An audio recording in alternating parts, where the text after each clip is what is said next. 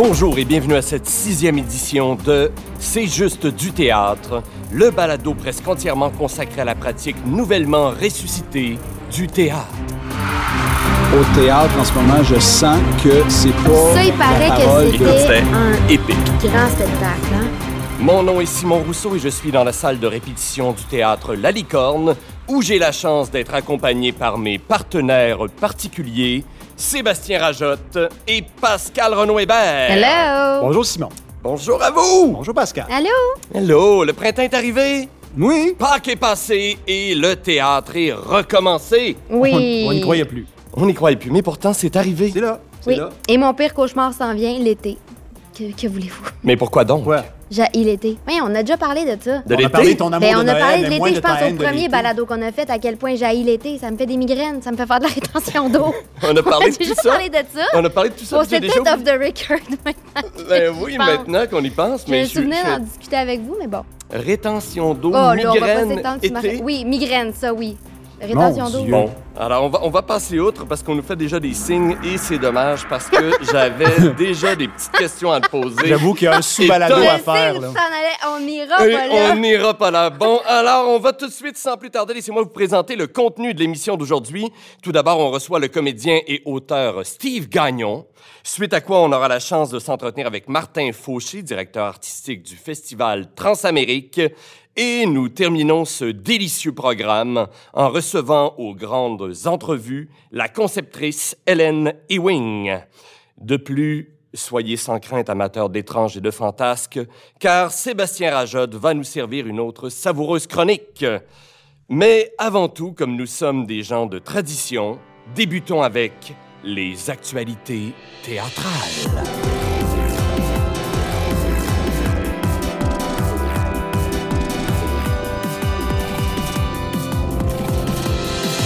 Alors, juste pour vous euh, situer dans le temps, au moment d'enregistrer l'émission, le couvre-feu à Montréal a été ramené à 20 heures, Mm. mais Mhm. les théâtres sont toujours ouverts. Mhm. Et euh, j'ai eu la chance d'assister aux deux productions à l'affiche au théâtre La Licorne, Mm. soit Les Étés souterrains, Oui. dont on reparlera lors de notre entrevue avec Steve, et Gros gars Oui. de Mathieu Gosselin. Oui, moi aussi je l'ai vu, j'ai vu euh, un enchaînement. C'est vraiment bon. C'est Ouais. vraiment, vraiment très, très bon. Très beau.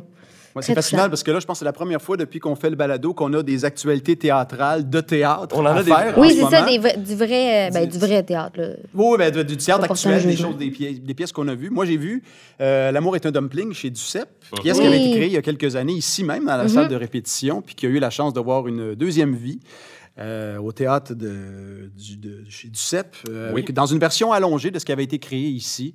Moi, si- Ah oui, c'est ça, ils ont fait une deuxième partie. Oui, ils ont fait hein. une deuxième partie avec ce qui a été créé, fait que ça fait un show d'une heure quarante à peu près. Ça me fait du bien, c'est un show qui nous amène à ressentir. Ça fait un an qu'il faut, reten- faut retenir nos, nos- nos sentiments. Mm. qu'il faut qu'on nous dit toujours, euh, on vit dans un monde de retiens bien. Et c'est un show qui amène, je trouve, qui parle de beaucoup de ça, de, de- de laisser ouvrir euh, la, la porte à, à nos, à nos mondes intérieurs. Moi, ça m'a fait énormément de bien de voir ça. C'est coécrit par euh, Nathalie Doumard et Mathieu Kennel. Oui? Mathieu Canel qui fait aussi la mise en scène. Oui. Et euh, sur scène, on a Nathalie Doumard qui est là aussi, avec Simon Lacroix et Zimezang. Oui. Fait que c'est ça, c'est, en tout cas, un- je vous le conseille. Et en plus, la captation est de grande qualité, réalisée par un, un très bon réalisateur de chez nous, M. Stéphane Lapointe. Oui, absolument. Alors, si euh, le virtuel ne vous est pas tanné euh, dans l'âme, euh, il y a moyen de le passer par là. moyen de le faire. Et c'est temps supplémentaire jusqu'au 25 avril. Euh, je tiens à saluer deux autres balados de théâtre. OK? Des, euh, des, des, des- des amis à nous, car euh, s'il y a la scène nationale du son Oui. qu'on a reçue lors de notre dernier épisode et qui présente Lettre à grand-môme, un texte d'Antoine Charbonneau de Mers. Et je voulais également ne pas passer sous silence le balado Lueur, qui est une série d'entrevues menées par Martin Labrec qui euh, rencontre divers artisans de la scène. Je viens d'écouter le dernier épisode avec la conceptrice Julie Charland et c'est extrêmement intéressant. Euh, bravo euh, Martin pour ce formidable projet. On vous rappelle que la pièce Gros gars, Oui, prise de parole poétique et analogique, une production du théâtre de la banquette arrière, en Ben, co-diffusion avec la manufacture. Euh, texte et interprétation Mathieu Gosselin? Mhm. Ah. Et euh, mise en scène de Sophie Cadieux. Euh, est diffusée euh, ici même, à la Licorne, jusqu'au 8 mai. jusqu'au 8 mai. Presque complet. Presque complet. Presque, Déjà? là, tu sais, il reste euh, Ah oui, regard chez vous. Hein? quelques minuscules billets. Voilà ce qui clôt les actualités. Passons maintenant à notre premier invité, puisque nous avons la chance de recevoir à l'émission l'auteur Steve Gagnon.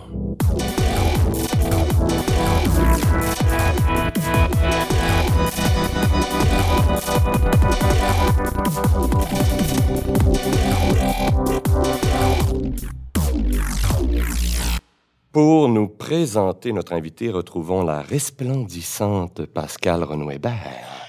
Auteur, comédien, metteur en scène, Steve Gagnon est de la promotion 2008 du Conservatoire d'art dramatique de Québec. Dès sa sortie, son spectacle La Montagne Rouge est monté au périscope, après quoi il enchaîne les productions avec fougue et passion.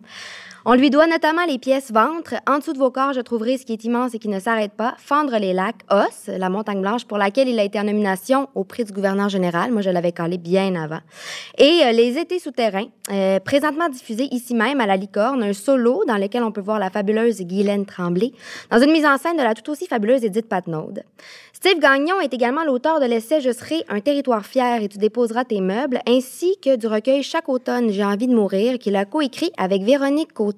La liste est longue et j'en aurais pour des lustres. Alors, je conclurai cette bio en disant simplement que depuis quelques, quelques temps, Steve Gagnon a un Wikipédia bien étoffé, une consécration. Steve, coucou! Est-ce que c'est toi qui remplis ton Non, mais euh, franchement, Wikipédia? mais non. Ah, voyons. C'est qui? Ben, T'engages du une monde? étu- Hein? C'est des ghostwriters? Oui, c'est des gens que j'engage. Je ferais jamais ça moi-même. Mais non, c'est une étudiante euh, de, de- qui, a, qui, a, qui a fait, euh, je sais pas, un quelconque diplôme à l'Université Laval qui m'a écrit il y a deux ans pour avoir quelques informations parce que dans son cours, elle devait, pour une raison que j'ignore, euh, créer un- Ta une page page. Ben, une page, pas la Elle mienne, Elle t'a choisi. Ben oui, elle a choisi ça. C'est Ben, ta faut cousine? voir, je sais pas. Mais il y a des détails euh, relativement croustillants parce que Oui. j'y ai lu, entre autres, que tu as été accepté à l'École nationale, au Conservatoire de Montréal et de Québec et que tu es allé à Québec pour suivre ta blonde. Ben, C'est- c'est écrit sur ta page C'est Wikipédia. écrit noir sur blanc. c'est vrai, c'est vrai, après que ce soit écrit sur Wikipédia, ça, ça me gêne un peu, mais... euh, Mais c'est écrit. Ben, c'est ça là, que je comprends. Mais euh, parce que je la, je, la- je vais pas la, la lire euh, régulièrement. Là. Mais euh, oui, ben, c'est vrai. C'est- vrai comme quoi il n'y a pas juste des faussetés sur Wikipédia. Mais Bon, oui. Steve, euh, ta pièce, Les Étés souterrains, est diffusée en ce moment à la Licorne à guichet fermé. Hum? Euh, Ben oui, grâce à puis, moi. euh, je vais te, grâce à toi, grâce à ton Oui. Wikipédia, je pense, euh, je vais te poser la question qu'on se pose tous. C'est-tu vrai que Guylaine est comme nous? Non, mais tu pourrais aussi me demander si euh, elle a peur d'avoir des blancs. Non, Ah. je vais pas te, je vais te parler de toi en fait. Je vais te, je vais te citer, puis après ça, je vais te, je vais te poser une question là-dessus. OK, je parfait, te, faisons je te ça. cite. Oui. Tu dis, il faut être audacieux, il faut être courageux, il faut dénoncer notre médiocrité et notre obéissance au modèle de vie qui restreignent nos libertés. Voyons. Tu as dit que ça, tu l'as dit à un journaliste. OK, C'est Bon. écrit sur C'est Wikipédia. écrit non seulement sur Wikipédia, mais dans un article que j'ai lu dans son entièreté. OK. Euh, ce sont des thèmes récurrents dans tes œuvres, euh, n'est-ce pas? Moi, j'ai joué dans deux de tes spectacles, puis on en parle euh, longuement en répétition. Dis-moi, t'en es où avec, euh, avec ces thématiques-là aujourd'hui? Ben, c'est ça. euh, ça, c'est c'est une bonne question parce que... Merci. euh, j'ai- j'ai- non, mais bravo. J'ai bien fait mon travail. Il y a, il y a toujours belle l'idée rigueur. de se renouveler, tu sais, qui, qui, qui, qui, euh, est comme un genre de- d'épée de, Damoclès au-dessus de nos têtes. Là, puis on se dit, OK, là, il faut que je me renouvelle. Là, ça fait euh, euh, 12 ans que je suis sorti de l'école, que je répète la même, la même affaire tout le temps. hein. Puis, puis finalement, ben, je, je pense que c'est- ça peut être intéressant, mais je, mais je pense qu'on met trop de- de- d'emphase là-dessus, tu sais, sur l'artiste qui doit se renouveler. Je pense que tu peux dire la même affaire euh, toute ta vie, si c'est le fun, puis que ça continue à intéresser du monde, dans le fond. je sais pas, parce que...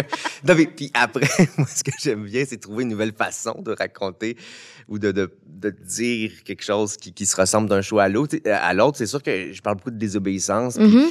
Euh, parce que c'est quelque chose qui, qui m'a tellement euh, forgé l'obéissance. J'ai tellement été obéissant, puis j'en ai, j'en ai développé des, des, des tonnes de troubles anxieux, mais, mais euh, que, que maintenant, c'est comme si je, je, je pouvais pas euh, ne pas passer plus de, de, de 20 minutes sans parler. C'est sûr que quand j'écris un show sur un an, ça, ça, ça finit par ressortir quelquefois. Mais avec les étés souterrains, c'est vraiment comme euh, euh, la première fois que je- j'en parle de cette façon-là. C'est Ouais. plus détendu quand Ouais. même. Euh, le, le spectacle est, est- est bien que- qu'il soit traversé par une ligne euh, très tragique. Euh, a quand même son lot de, de, de légèreté, euh, oui. de moments euh, drôles. euh, et, et- et puis, donc, ça parle quand même de, de ces thèmes-là qui me sont chers, mais d'une autre façon un peu, je pense. Mhm. Est-ce que tu as trouvé ça, euh, parce que là, tu as, vraiment écrit pour Guylaine Tremblay, tu avais déjà ton actrice avant même que les mots se pondent finalement. Est-ce que c'était pour toi un plaisir, un pla- une contrainte qui allait dans le plaisir par rapport à ça, de pouvoir parler de, de, cette, cette- ce- cette- de ce désir de conquête de liberté, mais à travers un personnage qui est quand même deux fois plus vieux que toi? Euh, Oui, mais c'est une des choses qui, qui, qui, qui fait partie de, euh, du fait que ça a été extrêmement magique, la rencontre avec Guylaine. C'est que Guylaine, c'est c'est une petite bombe, là, je, je l'appelle comme ça, parce que euh, malgré tout, en plus, malgré toute la, la notoriété qu'elle a, euh, qui souvent euh, pourrait, euh, qui, qui souvent nous donne, euh, puis je dis nous, je parle pas de la mienne, mais euh, tu sais, qui, j'en ai pas tellement encore, mais euh, qui, qui, qui souvent amène une espèce de, de pression de, Ouais. de, de, de, protéger son image ou en tout cas sa, Ouais, sa ouais, crédibilité ou je sais pas quoi. Euh, malgré tout ça, elle, elle, elle est très euh, courageuse, très audacieuse, puis euh, puis oui, elle, elle a un côté un peu délinquant, euh, mais tout à fait euh, positivement là. Euh, mais, mais donc euh, parce que j'aurais eu de la misère à, à lui rentrer de force un, un discours dans, dans, Ouais. dans la bouche parce que ben, de toute façon elle m'aurait pas laissé le faire. Oui, c'est pas quelqu'un qui euh, qui se laisse faire. Puis, euh, puis tu sais, si j'avais vu qu'elle était malheureuse, de toute façon, j'aurais dit, ben, partie, partie euh, complètement euh, ratée. Là, tu sais, c'était pas le but de notre, euh, de notre petite association. Mais, euh, fait que oui, fait qu'elle partageait quand même ce côté-là, euh, un peu euh, revendicateur Ouais, de, de, notre liberté. Puis, euh, et, et ce qui fait que c'est doublement, euh, je trouve, louable euh, pour une femme comme elle de- de- de- d'avoir gardé euh, toute son authenticité, puis euh, justement d'être capable de, de, de garder sa liberté dans malgré le- l'espèce de notoriété qu'elle a là, tu sais. hmm. Semble-t-il, c'est quelque chose qui, que tu fais souvent quand même dans ta pratique. Écrire en ayant des acteurs en tête spécifiques pour Mm. le rôle. Mais je le fais tout le temps, mais je le fais rarement dès le début. C'est-à-dire que je commence à écrire, puis mais c'est pas vrai, je l'ai déjà fait pour un, un spectacle pour Fendre les lacs. Les acteurs jouaient euh, justement ici. Ouais. Euh, puis, puis le soir, comme j'avais rien à faire, euh, je restais dans le hall, puis je leur écrivais un nouveau spectacle. Hein? Mais sinon, habituellement, je commence à écrire, puis à un moment donné, je casse assez vite. OK. Ce qui est un peu chiant pour des metteurs en scène qui, Ouais. se joindraient au projet. Mais, qu'est-ce que ça change pour toi dans ton processus d'écriture de tout à coup avoir une image précise de D'avoir une voix, qui dirait ouais. ces mots-là, oui, un visage, une voix. Euh, ben, ça, ça change mon plaisir de. pour, je pense que concrètement, c'est vraiment une question de plaisir. Tu sais, tout à coup, j'ai beaucoup plus de plaisir à écrire pour des gens qui m'inspirent. Puis aussi, c'est que euh, je, je pense que écrire devient plus facile quand, quand je, je, je, sais qui va le jouer parce qu'il y a une espèce d'inspiration qui arrive. C'est comme je choisis les gens pour qui j'écris, ben euh, forcément c'est des gens qui, qui, qui me stimulent, euh, qui m'énergisent, euh, qui m'inspirent. Fait que c'est vraiment pour pour amener du, du, du plaisir. Puis aussi parce que moi je, me tanne vite des affaires. Là, fait que on dirait que ça, ça amène comme un, un peu de concret, puis, Ah puis une envie de mener euh, mes projets à terme, euh, pour réunir au plus vite ces gens-là. Puis quand t'as des remplacements, ça marche-tu quand C'est même? un cauchemar. C'est un cauchemar, c'est ça. C'est un, c'est C'est un cauchemar, non? Ben, non, mais des fois, c'est- c'est c'est bien. Non, mais dans, dans ce- oui, parce Oui, que je sais. gêné. Moi, j'ai remplacé dans un de ses shows. Il dit que c'est un cauchemar. Oui, mais en même temps, tu vois, euh, non, mais, euh, non, mais des fois, c'est formidable, les remplacements. Euh, ça, ça crée des rencontres euh, extraordinaires. Mais, mais, mais tu sais, tu vois, le rôle, j'avais pas écrit pour. Parce que, tu, bon, tu parles du rôle d'enfant des lacs que, que tu as repris à, à Karine qui pouvait pas le faire à Ottawa. Mais Mm. j'avais déjà Karine pas Gontier-Man. écrit pour Karine, tu T'avais pas écrit Ah, ce rôle-là ok, pour bon. Karine? Ben oui, non, puis tu vois, finalement, un autre. Ça marche quand même. preuve rupture que des fois, était déjà les faite. remplacements sont heureux. La rupture était déjà faite. Oui, la rupture était déjà ça. faite. OK, je comprends. C'est ça, là, tu comprends, Mhm. j'avais déjà... Oui, oui, je comprends, on en reparlera. Ma. Regarde, on en Ouais, parlera on en tantôt, OK? parlera. Je vais On s'est une box tantôt. oui, c'est ça. Savais-tu, étais-tu conscient que tes textes sont euh, souvent montés par des, euh, des, des gens qui font leurs auditions pour Mm. entrer dans des Mhm. écoles de théâtre? Euh, oui, je sais qu'il y a certains, euh, certaines scènes qui sont euh, montées de temps en temps. À un moment donné, euh, il y a quelqu'un qui enseigne dans une école de théâtre qui m'avait dit on commence à être un petit peu autant tanné de t'entendre que d'entendre en audition. Euh, mais moi, euh, je, moi, je te dirais que tu clenches Fédo, là. ben, Et tanné, plus, plus tanné d'entendre Gagnon que Fédo? Non, mais, euh, non, mais en termes de fréquence, En fréquence, beaucoup plus de Steve Ah oui. Gagnon ah oui, que de Georges. Fédo. Ah, Là. ok. OK. Oui, mais Fédo, il est mort il y a combien d'années? Je veux dire, moi, dans, dans, dans, dans, dans 10 ans, c'est fini. Il n'y a plus personne qui Bon, va... bon, bon. Ben, ouais, dans 10 ans, je vais me donner 40, là, tiens. Mais, mais, mais donc, ça, ça- ça témoigne quand même que ton écriture parle aux jeunes, à Oui. cette Et ça, génération. ça fait extrêmement plaisir, ceci dit. Là. Ça, ça c'est Mm. c'est- c'est vraiment une des, des, des choses qui est la plus importante pour moi quand j'écris. Euh, pas pas euh, seulement les, les, les jeunes euh, théâtreux, mais, euh, mais les jeunes en général, tu sais, que, que, que, non, mais que ma langue aussi, tu sais, puis que, que, que mes textes parlent à, à un jeune public, c'est, c'est, c'est, euh, je trouve ça vraiment très, très beau. Euh, et et euh, c'est, très important pour moi, tu. Puis dans cet esprit-là, le spectacle, que tu viens d'écrire un spectacle pour les finissants de l'école de théâtre de Lionel Gros à Sainte-Thérèse. Est-ce que ce lien-là, tu le sens? Est-ce que tu sens, est-ce que tu sens un... même- si t'es pas très vieux, il y a quand même une, génération d'une dizaine d'années plus jeune que toi qui porte tes mots. Est-ce que pour toi, ça, ça, ça, ça a cette même résonance? As-tu un plaisir Ben, pour vraiment, c'est très flatteur. Puis même quand, quand je leur écrivais le show, c'est drôle parce que, euh, puis tu sais, sans dire, je, suis rendu ailleurs, là, mais tu sais, ils, ont- été très touchés par des textes comme euh, euh, En dessous de vos corps ou Parfum les lacs ou Pour qu'il y ait un début autre langue. Puis, puis ben, là, je venais d'écrire Les étés souterrains, je travaille sur un autre projet. Puis quand j'ai écrit leur show, j'avais envie de travailler euh, l'écriture autrement, tu sais, avec plus de légèreté, justement, un peu moins frontale dans, dans, dans, dans les revendications, etc. Mais en même temps, je sentais qu'eux, ils avaient tellement envie de, de, de ça, là, tu sais, de, de ce Ah oui. côté-là très frontal ou, Mhm. euh, ou sais, ces grands élans-là, ces grandes logorées-là, euh, que, que finalement, je, je leur ai écrit un show qui, euh, qui oui, qui, est- qui est plus proche de ça que... T'es de- a gâtés, là. Ouais, j'ai été gâté. Mm. Ah ouais. Non, non, mais c'est c'est eux, ça a été, c'est c'est formidable aussi d'aller voir euh, un spectacle parce que je l'ai vu. Il y, a, il y a eu deux représentations, mais tu sais, euh, devant peu de gens là. tu sais. Ouais. Puis tu sais, c'est c'est formidable de voir des gens qui, qui sont si ravis que tu existes là. Tu sais, puis je veux dire, tu fais, ben voyons, tu sais, ils ont donc bien du fun à ce que je sois là, puis à ce que j'existe dans. tu sais, c'est les seuls pour vrai, ben, tu sais, qui, qui, qui avaient ce plaisir là à ce que je sois dans leur vie. J'ai jamais vu ça de ma- Même ma mère, elle, elle- elle- Ben. Elle est pas si pauvre. heureuse. Mais ma mère, elle m'adore, mais elle est tannée. Tu sais, elle en est un peu. Je dirais pas aussi, euh, Non! Euh, aussi en extase. Bon, écoute, alors on te souhaite euh, une multitude de spectacles créés pour les écoles de théâtre. Question que tu sois longtemps désiré. Ben, merci. Cela dit, on te désire tous. Ouais, ben, merci. Mais merci à toi, merci infiniment pour ton passage parmi nous, Steve. Euh, Je sais pas si on ça, désire ça- tous, on t'aime tous. On t'aime tous. Tous les auditeurs. Tous les auditeurs Oui. te désirent Oui, c'est ça. unanimement. C'est une promesse. Et c'est là-dessus qu'on se dit euh, au revoir. On se dit au revoir. Sur le bien. désir. On se dit, on se dit bye bye, on se dit à une prochaine fois. À bientôt. Espérons-le, à bientôt. Oui. Puis, euh, ben, keep up le Wikipédia, mon Stivo.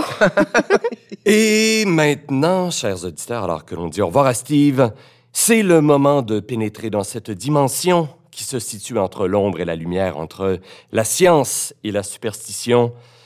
Je parle bien sûr de la chronique à basse.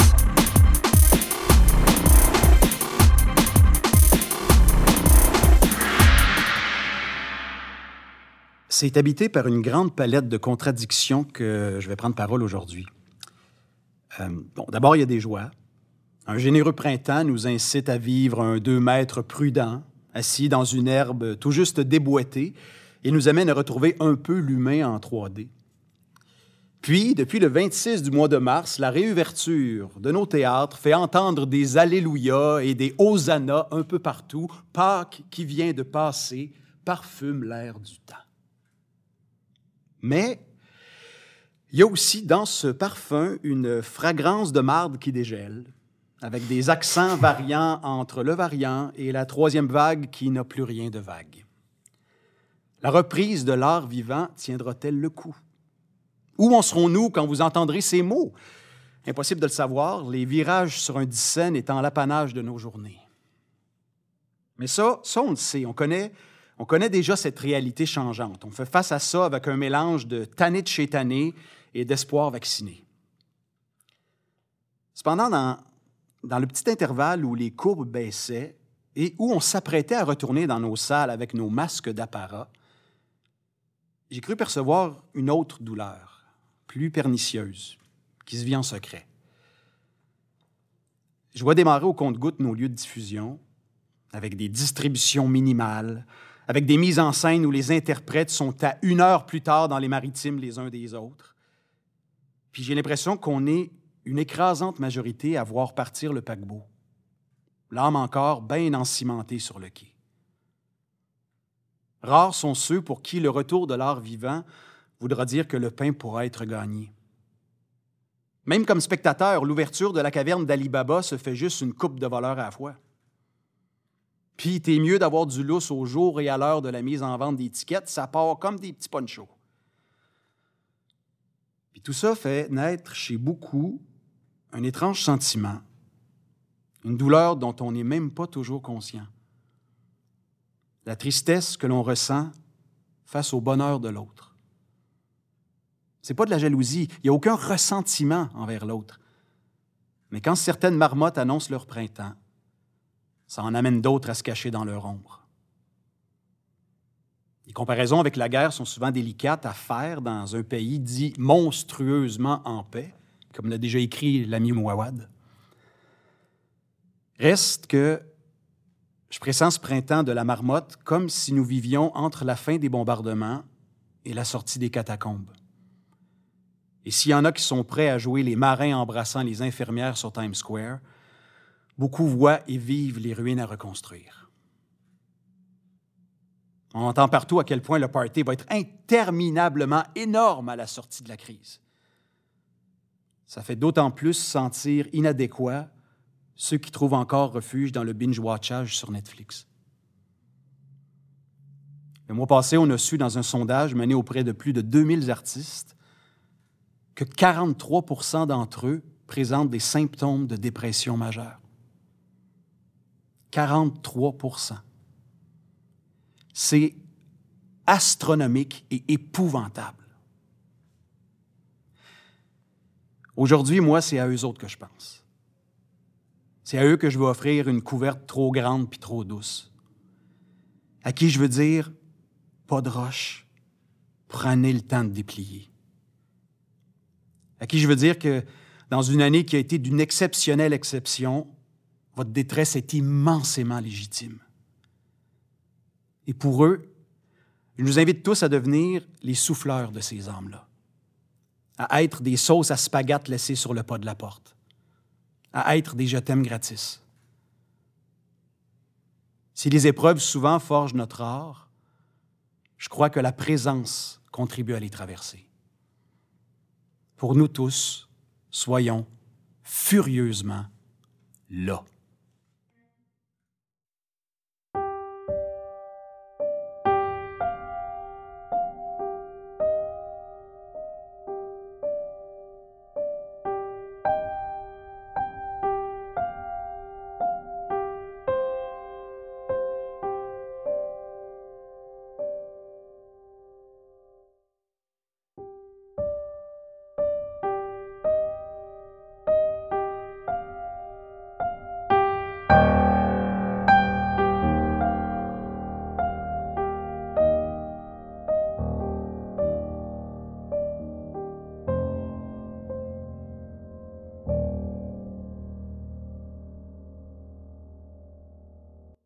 Passons maintenant à notre prochain segment. Nous avons l'opportunité de recevoir à l'émission un metteur en scène d'exception.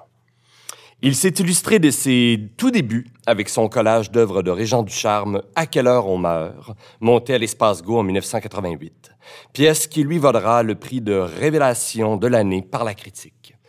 Il a remporté le masque, feu masque, prix du théâtre, de la production marialaise avec sa mise en scène du menteur de Corneille au théâtre Denis Pelletier. Oscillant merveilleusement entre théâtre classique, contemporain et de création, il va montrer, entre autres, Britannicus de Racine, Les femmes savantes de Molière, Le mystère d'Irma Vep de Charles Ludlam, Villa Dolorosa de Rebecca Krischeldorf, Yukon Style de Sarah Bertium et presque tout Carole Fréchette. À la licorne, il a signé La Reine de beauté de Lennon de Martin McDonough, Autobahn de Neil Labute et en plus de créer Les Sept jours de Simon Labrosse de la dite Carole. Et depuis 2014, il est le directeur artistique du festival Transamérique j'ai suivi avec délice les chroniques de sa vaccination sur les internets. Martin Fauché, merci de te joindre à nous. Merci beaucoup, ça fait plaisir. Euh, commençons par euh, le sujet inévitable. Après un festival 2020 euh, annulé, comment se porte l'édition 2021? On a travaillé vraiment fort pour avoir une édition forte. Euh, depuis euh, le retour des vacances, euh, depuis le mois de août, euh, notre objectif premier, c'était de garder un contact avec les compagnies, avec les artistes en théâtre, en danse, pour faire en sorte que la chaîne de création se poursuive à tout prix. Mhm. Donc, c'était vraiment notre, euh, notre façon de, de, de vivre la pandémie, sans trop savoir vers où on s'en allait. Et en fait, euh, en octobre, j'étais relativement optimiste en disant, bon, probablement qu'il y a une vaccination qui s'en vient, donc les choses vont s'améliorer. Depuis le mois de janvier, c'est les montagnes russes. Euh, deuxième vague, troisième vague, troisième vague et demie, on ne sait pas trop. Mhm. Euh, on ne sait pas trop trop vers où on s'en va dans les prochaines euh, dans les prochaines semaines. Honnêtement, l'édition 21 sur papier là, Ouais. mais aussi en chair en os parce que j'ai rencontré des artistes, Ouais. c'est magnifique. Les artistes ont des choses à dire. Il y a une urgence, un appétit de vivre, un appétit. un- L'année passée, c'était beaucoup l'édition 20 qui a été annulée, c'était beaucoup sur la fin du monde. Hein. OK. Bon, ça- ça- Déjà, vous êtes ah oui, oui, oui. euh, précurseur. pendant 18 mois, donc les 18 mois qui ont précédé, ça prend à peu près, euh, à peu près ça pour faire une édition. Plein de spectacles que je voyais, ça s'appelait euh, Dying Together, Dying on Stage, The Hand of, Every- of- of Every- of Everything, pardon. Euh, beaucoup de choses euh, OK. apocalyptiques. C'était Vraiment dans l'air du temps, là, Mon Dieu. avant même. J'aurais pu faire toute une édition sur la mort, tellement j'en ai vu partout sur les scènes. Et cette année, les artistes ont envie de réparation, sont beaucoup branchés sur les éléments naturels, beaucoup de spectacles euh, qui sont en relation avec le lever du jour, le coucher du jour, euh, la lumière, euh, l'air, enfin beaucoup de choses naturelles. Mhm. Et ça, quand je suis à l'affût de ça comme programmateur, comme directeur artistique, ben ça m'indique quand même beaucoup de choses. Alors, bien sûr, on est encore dans une fin du monde. Ça fait que commencer. Malheureusement, euh, je pense qu'on est vraiment dans le pétrin. On n'a pas été intelligent depuis 50 ans, 60 ans. On n'a pas écouté ni les artistes ni les scientifiques. Euh, le nombre de choses qui sont tablettées au gouvernement qui disaient ce qu'on vit actuellement, c'est effarant. Je me demande c'est pourquoi être politicien? Euh, ça donne rien. C'est finalement, faut former des, des gens qui, qui, qui gèrent des crises. Mais pour revenir au festival, si ça a lieu, je vais être très, très heureux et en même temps devant très peu de personnes. Euh, il y a des Ouais. mesures donc, de redistanciation qui sont Ouais. euh, accentuées depuis une semaine. Le couvre-feu, à quel point ça vous euh, impacte? Ben, en fait, euh, bon, c'est très long pour nous parce qu'on est dans une douzaine de, de salles différentes. Et un des plaisirs du festival, c'est de combiner dans une même soirée deux ou trois spectacles. Ouais. C'est ça, un des moteurs du Le festival. trip du festival. Alors, on s'est dit il y a cinq semaines, six semaines, bon, on est un couvre-feu à 9h30. Moi, je pense que ça va être un couvre-feu à 11h, fin mai, début juin, mais on peut pas mettre en vente euh, des billets en pensant que. Donc, on va tout mettre pour 9h30. Depuis une semaine, le couvre-feu est à 8h. Donc, on ne sait pas encore trop trop comment est-ce qu'on va composer avec cette nouvelle contrainte-là. Alors, euh, c'est peut-être des spectacles à 8 heures le matin, je sais pas. Je blague, mais toutes les contraintes logistiques, c'est hallucinant comment est-ce que c'est un, un calvaire, un cauchemar, et comment est-ce qu'on veut malgré tout le faire? Et c'est fou. On n'a pas plus de salaire parce qu'on travaille plus fort. Les artistes ne savent pas trop s'ils vont jouer. Puis de jou- jouer devant 17 personnes, c'est quand même pas rien. C'est beaucoup. Et en même temps, je suis un peu partagé, euh, l'énergie que ça, que, que ça génère, que ça demande. Ouais. Enfin, ça nous ramène à l'essence de ce qu'on veut faire dans la vie, Mhm. rejoindre l'autre. Je me suis rendu compte qu'avec la pandémie, l'essence de ma vie, c'est d'être intime, Ouais. dans la salle de répétition, euh, dans la coulisse, sur scène, l'intimité entre le public et la salle, après le spectacle, dans le hall, quand on en parle, au restaurant, Mhm. on, on est que intime avec les uns avec les autres. Ça me manque terriblement. Ça me manque terriblement. ça me manque. Mais, Mais ça, ça nous rend ça encore plus précieux. mais pour avoir vu quelques spectacles déjà, même si on n'est pas beaucoup dans la salle, on le sent quand même, cette connexion-là, avec ce qui se passe sur scène. C'est Mhm. c'est d'autant plus riche et Ouais. d'autant plus fort. là. Ouais.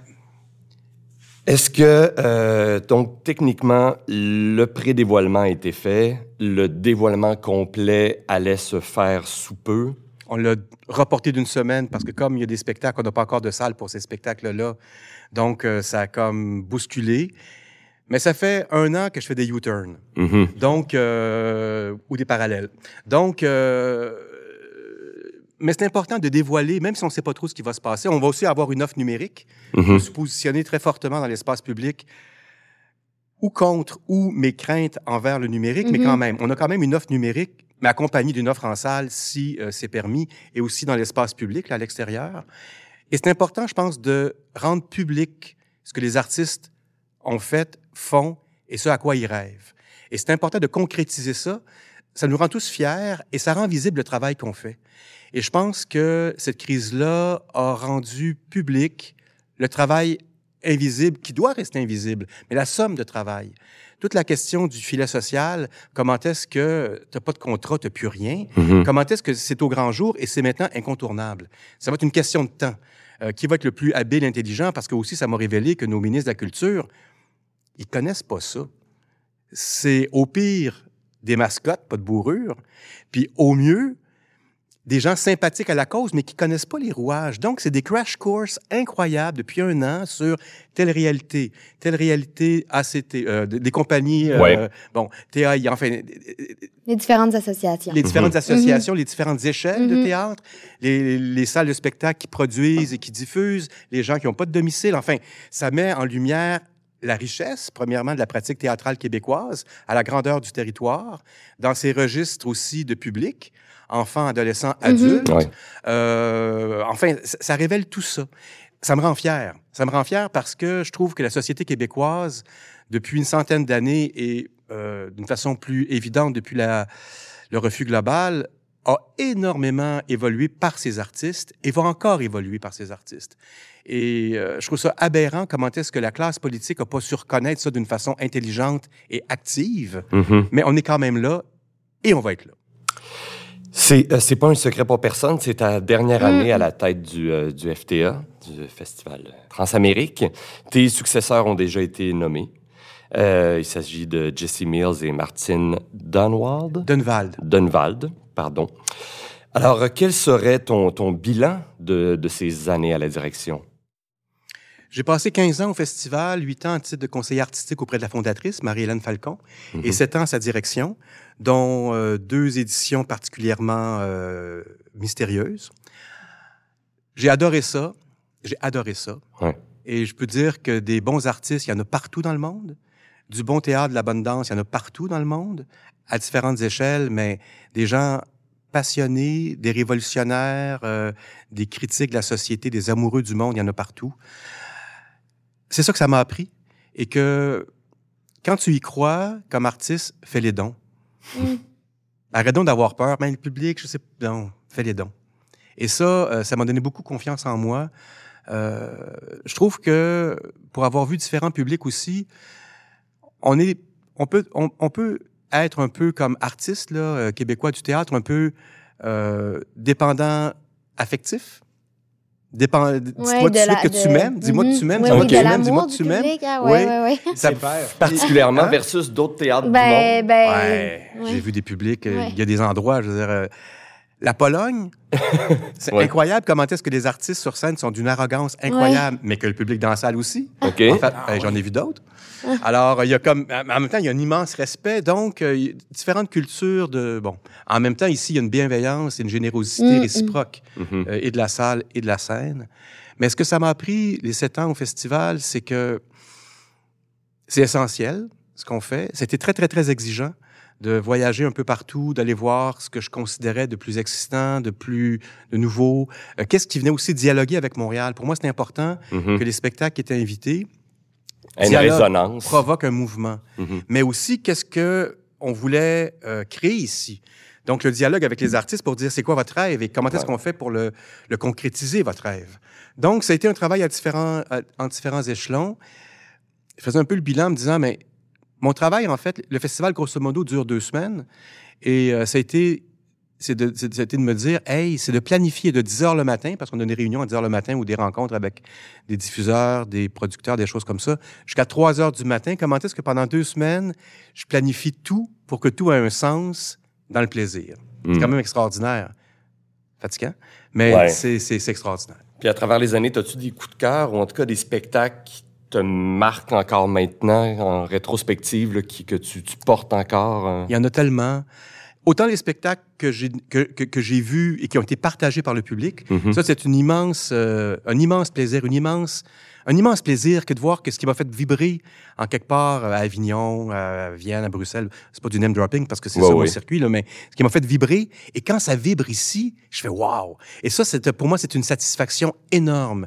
Euh, Christian Lupa qui est un immense metteur en scène polonais, euh, quand j'ai vu son spectacle euh, à Avignon, je pense, des acteurs redoutables, des actrices incroyables.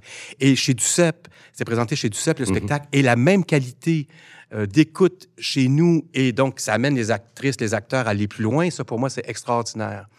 Euh, Christophe Martalère, qui a un sens du comique, c'est entre Cré-Basile l'Opéra de Montréal.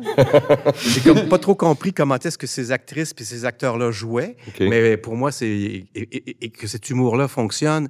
Puis après le spectacle, de, de- de rencontrer une actrice, une dame dans les 70, et c'est la première fois qu'elle venait en Amérique du Nord. Fait qu'elle était comme au QG, regardait un peu, puis t'es comme ouais, je retourne chez moi. Puis c'est c'est extraordinaire aussi de faire vivre ça. Mm. Et tous les spectacles que j'ai pas pu inviter. Les spectacles Ouais. qui m'ont fait vibrer pour différentes raisons. euh, Des regrets, budget, ça aussi. horaire. là. Il y en a. Je pourrais faire des éditions fabuleuses de choses qui n'ont pas été invitées. Hmm. Ouais, il y a des spectacles qui existent probablement plus, en plus, qui sont plus en train de tourner. Ouais, que comme. Un, un de mes grands regrets, c'est Requiem pour elle de Alain Platel. Donc, le Requiem de Mozart. Au plateau, c'est des, surtout des musiciens chanteurs d'Afrique. Euh, qui euh, et des musiciens belges aussi un peu euh, jazz euh, manouche qui réinterprètent le requiem de Mozart pendant que sur grand écran on, en gros plan une dame qui demande la mort assistée qu'on voit mourir devant nous et euh, j'ai vu ce spectacle-là deux fois, une fois à Hambourg, une fois à Limoges. C'est un spectacle qui, bon, dans ma vie personnelle, euh, a une résonance particulière. Il n'existe plus. C'est-à-dire qu'il n'existe plus, il n'existera plus. Et pour moi, ça aurait été une grande rencontre avec le public d'ici parce que ça pose des questions fondamentales, des questions éthiques. Et je le porte encore en moi. Et comme il n'a pas été présenté, je suis pas délivré de ça. OK. Toi, tu peux pas le partager avec tes pères. Je peux vous en parler. Ouais. Mais je peux pas aller plus que ça. Mais c'est un spectacle d'une grande, grande responsabilité, euh, d'un grand courage, d'une grande beauté, mais très dur en même temps. Mais voir quelqu'un mourir devant sur grand écran, c'est pas rien. Et c'est fait avec intelligence, avec pudeur. Et ça, c'est des aventures qui me qui me donnent foi en ce qu'on fait. Et c'est ouais. Personnellement, ça va être un gros changement dans ta vie. Je suppose de, ben là, tu le vis déjà un peu avec la dernière année, mais de moins Mm. voyager, de, de, de moins. euh, tu vas revenir euh, sur le marché des agents libres d'une certaine façon? Ouais. T'as le meilleur moment de. Dans le meilleur moment, dans le meilleur timing. Dans le meilleur timing, donc pour les... euh, oui, oui, je, je reviens euh, metteur en scène libre. euh, ouais, ça m'excite. Oui. Euh, Est-ce que tu as justement déjà des, des, des projets? T'en as-tu plusieurs? Des choses que tu as envie de proposer? As-tu des. Ben, en temps normal, s'il n'y a pas eu de pandémie depuis le mois de janvier dernier, Mhm. ça aurait été beaucoup moins euh, occupé pour moi au festival et Ouais. j'aurais pu commencer à lire des choses puis à rencontrer les gens. Mhm. Depuis janvier, c'est juste comme pire. Je veux dire, j'ai jamais autant travaillé. Mm. Donc, euh, malheureusement, euh, ben, malheureusement, non. La réponse, je suis dans le moment présent. Le festival me demande le moment présent. Ouais. L'année passée, quand le festival n'a pas eu lieu, j'ai écrit sur chaque spectacle, j'ai écrit un, un carnet, euh, j'ai écrit sur les 22 spectacles qui n'ont pas été présentés. Et euh, donc, ça m'a permis d'écrire euh, de façon beaucoup plus assidue.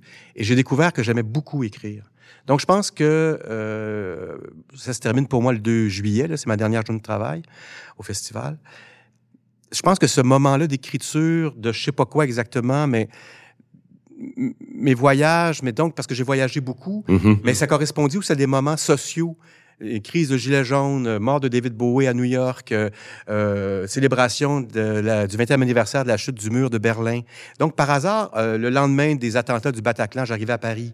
Donc, des, des moments où j'ai vu les villes vivre des moments forts, où j'allais voir des spectacles ou pas, parce que, bon, euh, le Bataclan, pendant trois jours, il n'y avait plus rien à Paris. Ouais. Mais de voir la ville, les villes vivre différemment Mm. euh, par le hasard, ça, ça me tente de, de témoigner de ça. Donc, on verra bien. Euh, j'ai hâte à la salle de répétition, ça c'est sûr. Mhm. Mhm. J'ai hâte euh, d'être en face avec euh, des interprètes, avec des conceptrices, des concepteurs. Je sais pas exactement comment est-ce que je vais aborder ça, mais je suis content. C'est c'est une grande décision que d'arrêter 15 ans J'aurais pu Mhm. continuer, je sais pas, 5 ans, 10 ans, 15 ans, 20 ans comme d'autres. Mhm. Mais, euh, Mais pourquoi mais, d'ailleurs? je, mais, mais- mais je sens que pour moi, il y a un cycle qui est terminé. Euh, je vais rentrer dans ma soixantaine euh, et j'ai encore envie de choses que je sais pas quoi. Et ouais, le festival m'aura encore apporté quelque chose que je sais pas quoi, mais Mhm. d'avoir vu tout ça, ça me tente d'être au cœur de d'un mouvement créatif que je peux pas nommer. Ça sera peut-être pas du théâtre, hein. je sais pas en fait. Oui. Je, je, je sais pas. Mais- Et, et- et en plus de la pandémie, dans le chaos qu'il y a actuellement, le je sais pas est encore plus possible. Mhm. Ouais. Parce que tu as quand même un engagement politique fort dans, dans- quand on te suit. Est-ce que est-ce que c'est envisageable de penser à un, un engagement politique plus actif? Non. Moi, je veux trop, euh, je veux trop être artiste. Et euh, je, suis trop- je suis vraiment très désillusionné quand je regarde la politique. Ça m'encourage vraiment pas. Et j'ai quitté le festival pour être avec moi-même. Mhm. Et je pense que la politique est une autre machine, beaucoup moins sensible. Mhm. Mhm. Euh, beaucoup moins sensible. Et ça m'inspire pas. Euh, j'ai besoin de poésie dans ma vie. J'ai besoin de délinquance. J'ai besoin de rien faire aussi. J'ai besoin de vivre. J'ai besoin de vivre. Et je suis pas sûr que la politique nous permet ça. Et je pense que je vais être politique bien plus avec des spectacles Mhm. qu'avec une pancarte. Mais euh, puisque tu as, quand même fait un portrait assez sévère des politiciens qui, euh, au niveau de la culture qu'on a eu, euh, qui- que tu as eu à fréquenter peut-être un peu plus euh, en tant Je que les ai pas fréquentés, c'est ça qui est le pire. Oui, non, c'est Si ça, je dirigeais. Bombardier, j'aurais rencontré le ministre de l'Industrie, du Commerce 52 fois. Mm. Le, plus, le plus longtemps que j'ai eu, là, c'est une poignée de main avec un ministre qui est resté là pendant quatre mois. Ça a duré 32 secondes. La ministre Roy est venue au dévoilement il y a deux ans. Euh, première journée, ça a duré une minute et quart.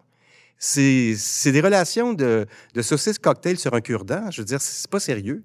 J'aurais aimé ça parler. J'aurais aimé ça parler de politique avec un intervenant politicien Mhm. pendant une heure, une heure et demie et aller au bout de mes convictions, Oui. me faire dire non, Monsieur Fauché, vous avez pas raison. C'est pas co- tu sais, d'échanger pour Ouais. vrai. T'as pas accès à l'individu. Tu, Ben tu- travailles avec la machine, avec le système, mais Ok, la ça. personne de elle, tu tu y as pas accès là. Non, ils connaissent pas ça.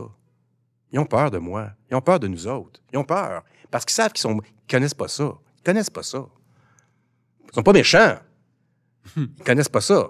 Ils sont Ouais. là pour des raisons que j'ignore. Mais, mais, mais- mais entre autres parce que les artistes, d'une certaine manière, sont sous-représentés en politique. là. Les, les- les scientifiques, les Ouais. artistes, il y, en a, il y en a très peu. Là. Ouais. On a beaucoup d'avocats, de gens de finance, de... Mais, mais- c'est- fou comment est-ce que notre société, sur tous les conseils d'administration de compagnies de théâtre, de compagnies d'enfants, toutes les, les- ça, ça nous prend un ça nous prend un avocat, ça nous prend un financier, tout ça.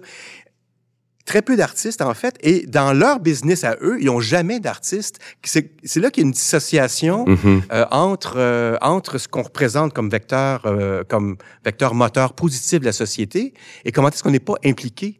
Alors, euh, ouais. Ouais, je- Ben oui, je suis sévère. Non, non, non, mais... Mais je, je suis désillusionné. Je veux dire, le Parti québécois, moi, je suis de l'époque du Parti québécois. C'est-à-dire, euh, en 76, quand j'ai vu ce parti-là arriver au pouvoir, j'avais 14 ans. Ma mère criait de joie, mon père boudait dans son sofa, ça, ça crée un mouvement réel. Là. Puis il se passait quelque chose, puis il y avait un premier référendum qui s'en venait, puis un deuxième référendum, puis on était en train de bâtir quelque chose où la langue française voulait dire quelque chose. Enfin, il y avait plein d'affaires qui étaient très fortes dans notre société. Mais ce parti-là a été assez nul pour les artistes. Et après ça, ça a été une dégringolade Ouais. où, euh, euh, avec le Parti libéral, Ben là, Lynn Beauchamp, euh, Placement Culture, où est-ce que c'était l'entreprise privée qui devait être notre porte de salut. Mhm. Le Cirque du Soleil, Vegas, c'était comme le modèle à suivre. Enfin, j'ai vécu tellement différents ministres qui ont tenu des discours où est-ce que c'était pas l'art qui était d'abord et avant tout, pour en plus, avec des investissements financiers qui sont, somme toute, rien. Si on avait consacré la moitié du budget du stade olympique aux écoles primaires, à leur entretien, à des classes de 20 personnes et aux arts, on serait une des sociétés les plus avancées de, la- de tout l'Occident. On a fait des choix de cabane à sucre quétaine. Non, cabane à sucre, j'ai dit non, non, je m'excuse. C'est pas cabane à sucre. On va à de- sucre de- de ici, là. déboussa- Non, non, c'est ça. j'aime pas les cabanes à sucre. On De, va de, de- ben, en fait, de, de, de, de, de noces en plywood. Enfin, on a fait des choix de coloniser où est-ce qu'on a commencé à se peinturer dans le coin avec le stade en 76. Et c'est fou comment est-ce que l'élection du Parti québécois et toutes les corruptions de la construction Mhm. nous a créé un complexe qui nous a bouché sur comment est-ce qu'on devrait s'exprimer avec fierté. Et là, on est plus dans, dans les... Moi, ce qui m'a halluciné dans les 20 dernières années, c'est tout le discours créer de la richesse, Hmm. l'austérité, tous des mots euh, qui sont très polarisants, Ouais. Mhm. mais qui sont très stérilisants aussi. Et je pense que la pandémie actuellement nous a montré l'échec complet de ça, avec la tragédie des CHSLD. Euh, c'est ignoble euh, la façon qu'on traite les personnes âgées qui ont construit le Québec et comment est-ce que c'est un poids. Euh, ce qu'on leur fait manger, ça n'a aucun sens. Moi, je mangerais pas ça là.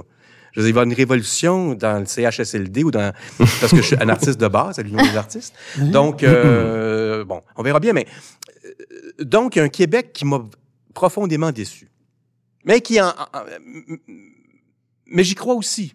Je suis comme- C'est ça, parce que tu parles d'une désillusion. Ta, ta- ta désillusion. ta désillusion est politique, mais il y a quand même dans le peuple québécois, dans, dans les artistes qui composent, est-ce que tu gardes un espoir parmi Ouais. le- le- les Ouais. gens qui t'entourent? Ouais. Est-ce que tu sens un allumage? j'ai- J'ai un espoir. euh, Je veux dire, c'est même pas un espoir, c'est-à-dire que c'est palpable, c'est du concret, c'est là. C'est Les travailler sont là. avec euh, 30 personnes qui me stimuleraient pour. j'aimerais travailler avec telle autrice, j'aimerais travailler avec tel scénographe, j'aimerais rencontrer telle actrice avec qui j'ai jamais travaillé. Y, il y a tellement de gens que j'aimerais vraiment rencontrer pour bâtir quelque chose et mettre au défi le public, de dire ok, on essaye ça, on voit qu'est-ce qui se passe. Ça, ça me stimule beaucoup. Donc là-dessus, il n'y a pas de désillusion. C'est encore une fois comment est-ce que les moyens mis à notre disposition, comment est-ce qu'on considère pas ça d'une façon sérieuse? La dernière année, c'est quand même étonnant parce qu'à cause qu'on n'a pas pu diffuser les spectacles, ben beaucoup de salles de spectacle, beaucoup de, de, de, de salles de répétition se sont transformées en immenses laboratoires très bien pourvus. Et ça, faut que ça continue. Ouais. C'est-à-dire que l'espace d'un an, on aura connu des moyens, des outils de travail à la Mhm. hauteur de nos ambitions. Et ça, faut pas le perdre. Alors, c'est pour ça que Mm. euh, les gens plus jeunes que moi, euh, qui, qui, qui, qui, qui, qui voyagent beaucoup plus, qui ont, qui ont voyagé beaucoup plus que moi que quand j'avais cet âge-là, ont vu des choses, veulent faire des choses, et là-dessus, je suis pas du tout désillusionné. C'est la, ben, c'est la compréhension qu'on a de notre société. Les travailleurs agricoles, c'est-à-dire, c'est la base. L'agricole, la, la terre, c'est la base. Ça me tue de savoir qu'à contre-cœur, le port de Montréal va encore s'expansionner. Euh, je sais pas si c'est un anglicisme, va encore s'agrandir Mhm. pour euh, risquer de ruiner à tout jamais le chevalier cuivré, qui est un poison, Ouais. un poisson qui ne ferait que là-bas. Je peux pas croire qu'on Ouais. on dit que la biodiversité, euh, le manque de biodiversité est la cause de- du réchauffement climatique et probablement de la pandémie, et qu'en même temps, on va encore créer de la richesse en détruisant cette biodiversité-là. Alors, c'est là que je suis dans un Québec que je comprends pas. Alors, alors, politiquement parlant, j'espère qu'il va y avoir un mouvement fort, mais je sais pas trop quel véhicule politique va faire en sorte pour que les choses changent. C'est souvent vite, ça le problème. Parce qu'il n'est pas minuit moins une, il est minuit et trois. Oui, oui, oui. Donc, euh, ouais, il y a une urgence pour moi de vivre, euh, et je pense que c'est par les arts que je vais pouvoir euh, exprimer cette urgence-là. Euh, Martin t'a dit euh, parler politique avec des intervenants politiciens. Euh, tu as beaucoup voyagé dans le cadre de ton, de, de ton travail, finalement. Euh, ailleurs, est-ce que tu sens que le dialogue est plus là, qu'il y a une, une- une implication plus grande des politiciens? Ben, je sais pas si c'est sincère, mais en tout cas, dans les grands événements, euh, Avignon ou Tanz im August à Berlin, qui est un festival de Mhm. danse, le maire, les hautes instances politiques se doivent d'être là. Mhm. Alors, c'est peut-être juste la façade. C'est peut-être juste la représentation habile comme nous, on va aller dans une affaire de, sport ou je sais pas trop quoi. Mais j'ai quand même l'impression, j'ai quand même l'impression que on se penche d'une façon plus sérieuse sur la réalité artistique. En fait, les arts de la scène, parce que la réalité artistique, c'est large aussi, là. Mais les arts spécifiques de la scène, euh, il y a plus, dans ce que je connais en France, en Allemagne, euh, en Belgique francophone, la Flandre, c'est un peu plus euh, compliqué. Euh, aux Pays-Bas, il y a un intérêt certain, même s'il y a eu des coupures drastiques. En Mhm. fait, je me rends compte qu'il y a un grand intérêt il y a une fragilité dans la société ou dans l'économie. On va tout de suite aller sur les artistes dans Mais c'est certains parce pays. que le retour est pas direct. Il y a comme, tu sais, tu parles de, tu- non? Il y a un retour. C'est là que je comprends pas. Il y a un retour direct, c'est-à-dire. Non, un re- oui, mais toi, tu, pa- parce que tantôt, tu disais, Ah. t'as posé, tu sais, euh, toute la question des richesses, puis de- le, le discours très capitaliste, là, au Oui. final. Puis ce, ce, l'apport des artistes, c'est pas un retour direct pécunier. Là. On peut pas le mesurer. Je veux dire, il y a un retour En direct profit. émotif, mais le retour direct, alors qu'on le sait, là, je veux dire, il y a des, des centaines d'études qui démontrent que les artistes, le retour pécunier monétaire existe, mais on le voit pas. Comme c'est comme si on le voit pas de, de, de notre vivant. Je sais pas comment le Mais dire. c'est comment est-ce que- c'est fou comment est-ce que dans notre société, euh, les premiers ministres vont monter au front s'il y a une usine avec des emplois à 100 000 piastres et plus, ils vont aller tout de suite se battre en disant, hey, c'est des bons emplois. Et quand c'est pas des bons emplois, Mhm. des emplois modestes, ils iront pas vers ça. Mais toute la, la valeur humaine, Mhm, exact. euh, les éducatrices dans les CPE, en fait, toutes les choses plus humbles que la dernière année nous a montrées, Mhm. euh, et on en fait partie. Ben oui, euh, bien sûr. Être dans une salle de répétition, c'est faire de l'artisanat. C'est, tu répètes 15 fois la même phrase. Ah, Steve, va non plus à gauche. Va non, je suis pas sûr de. Il me semble que tu te lèverais à ce moment-là. C'est, quoi ça? Mais c'est la même chose que patiner un meuble. Euh, c'est, c'est vraiment de l'artisanat. Et cette richesse-là, de la patience, du temps, de l'être humain, on met l'être humain en scène. On n'arrête pas d'enrichir l'être humain pour dire, c'est quoi cette phrase-là? C'est quoi, qu'est-ce qui se cache derrière la réplique? Mm. Je trouve ça passionnant. C'est Oui. passionnant. Et mais on le voit pas. Ou en fait, on, mais non que ça rapporte rien. Ça Mais rapporte ça. rien. Mais oui, ça rapporte tout. Mais ça rapporte. Parce que c'est de la nuance, c'est de la complexité dans une société où il y a tellement maintenant d'affrontements euh, sur des, des enjeux raciaux, des enjeux, des enjeux économiques, des classes sociales, euh, la représentation homme-femme ou autre, je sais plus quel mot utiliser. Euh, tout ça doit être dans une salle de répétition et sur scène, mais on le voit pas. Et c'est là que je comprends pas que les politiciens arrivent pas à dépasser un discours de surface Mm. sur tous les enjeux de santé physique, mentale, d'éducation. Alors, Peut-être que j'idéalise les politiciens français, les politiciennes allemandes, mais je regarde quand même les institutions qui ont bâti au fil des ans et de la façon qu'ils fonctionnent. Mais force est de constater qu'il y a de l'argent là qu'on n'a pas chez nous. Ouais. Euh, donc, on est encore un peu... euh, Ben, il y a aussi l'intermittence. tu sais. Je veux dire, il y a quand même des affaires. Il y a, je- c'est comme si la culture, ça reste un petit peu un no-brainer là-bas. Oui. Puis après, tu dis, il y a, est-ce qu'ils sont plus présents? Est-ce qu'ils sont forcés? Est-ce que j'ai le goût de dire, ben, s'ils sont forcés d'être là, so what? Là, fake it until you mais, make it. mais, mais je pense euh, que quand même, il y a un prestige d'être ministre de la Culture en France. ça, c'est certain. Ouais, ouais. qu'ici- Il y a un prestige d'être ministre Ouais. de la Culture en Allemagne, euh, en Suisse. Enfin, il y a un prestige Ouais. réel. Et là, ici, il y a une, petite- il y a une petite punition. Puis on sait oui. que ça dure peut-être juste Ouais, 18 ouais. mois. C'est vraiment un ministère mineur. Oui, Ouais, ouais, c'est ouais. vraiment, c'est c'est des ligues euh, bantam. Mais Ouais. c'est- c'est- C'est- C'est une fierté patrimoniale qu'ils ont, tu sais, le Ben- fait qu'il y ait cette espèce de... Mais tu il y a as beaucoup- l'académie derrière toi. Mais il y a beaucoup de pays européens où les théâtres municipaux ont été bâtis pour l'affirmation nationale, Mhm. nationaliste. Donc, pour être fort, ça prenait un théâtre municipal, Mhm. un théâtre d'État qui affirmait quelque chose. Bon, ça, c'est politique de, de 150 ans. Ouais. Mais encore maintenant, je pense que il y a comme un dialogue encore plus urgent avec les communautés, avec les gens marginalisés, avec les gens exclus. Et le, les arts de la scène peuvent faire un travail incroyable. Ça, c'est notre responsabilité, comment faire ce qu'on a à faire sans être réducteur et comment dialoguer avec le public. Ça, c'est une chose qui me passionne. Mhm. Comment dialoguer. J'ai pas des études universitaires élevées, hein. Je veux dire, moi, j'ai fait un cégep, mais j'ai tellement fait ça que j'aime ça en parler. Mhm. Et je me suis rendu compte qu'avec une ou deux clés, tu ouvrais beaucoup d'imaginaire et beaucoup d'ouverture chez le public. Et ça, je l'ai pas senti chez les politiciens. Ils ont peur de. Ils sont comme, sont, ils, ils se sentent pas à la hauteur, avec raison. Euh, ils ont peur d'être confrontés, ils sont, sont beaucoup plus orgueilleux et beaucoup, ils ont un ego beaucoup plus dimensionné que le mien et que tous les gens ici. Alors, ah, je suis sévère, je suis pas fin.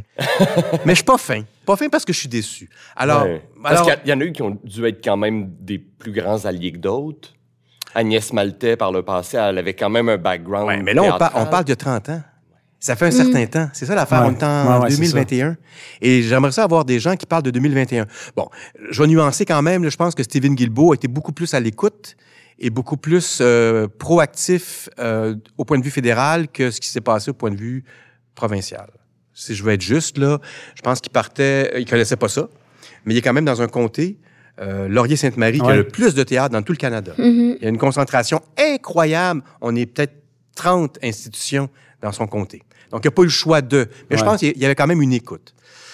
Et bon, commencer à faire un palmarès de la politique, euh, c'est quelque chose, mais c'est c'est pas fort. Je suis désolé là. Il y aurait eu Hélène David, je pense, qui aurait pu faire un bon travail, mais comme elle était très bonne, ils l'ont mis à l'éducation. C'est ça, c'est Ah, Non, ça. mais c'est vrai, c'est vrai. Euh, c'est c'est c'est c'est c'est- oui. Alors, ouais. Donc, euh, politique et euh, art de la scène au Québec, pas facile. Pas facile.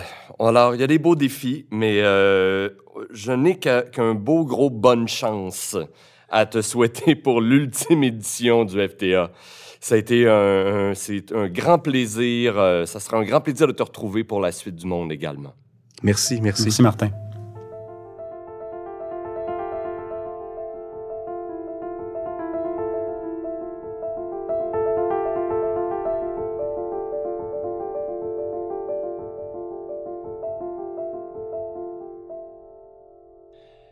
Vous avez été nombreux à nous témoigner à quel point vous appréciez la présence en studio de notre chroniqueur sur la route, Philippe Lambert, a.k.a. Air Director.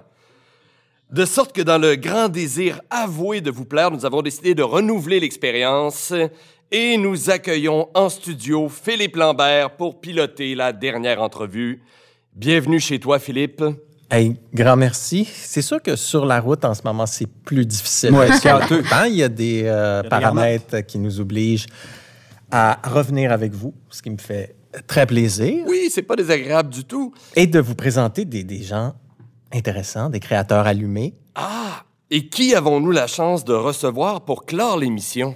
Alors, on a avec nous une conceptrice de talent, Hélène Ewing. Salut, Hélène. Salut. Hélène, tu es diplômée en production de l'École de théâtre de Saint-Hyacinthe en 2002. Oui. Ça, tu vas fêter bientôt tes 20 ans dans le milieu professionnel. Tout vrai? Euh, tu es surtout connue comme conceptrice de costumes, euh, mais souvent aussi, tu vas toucher au décor, accessoires, etc. Tu as fait aussi un bac en histoire de l'art à l'UQAM, j'ai vu ça. Ça doit teinter aussi quand même ta, ta pratique.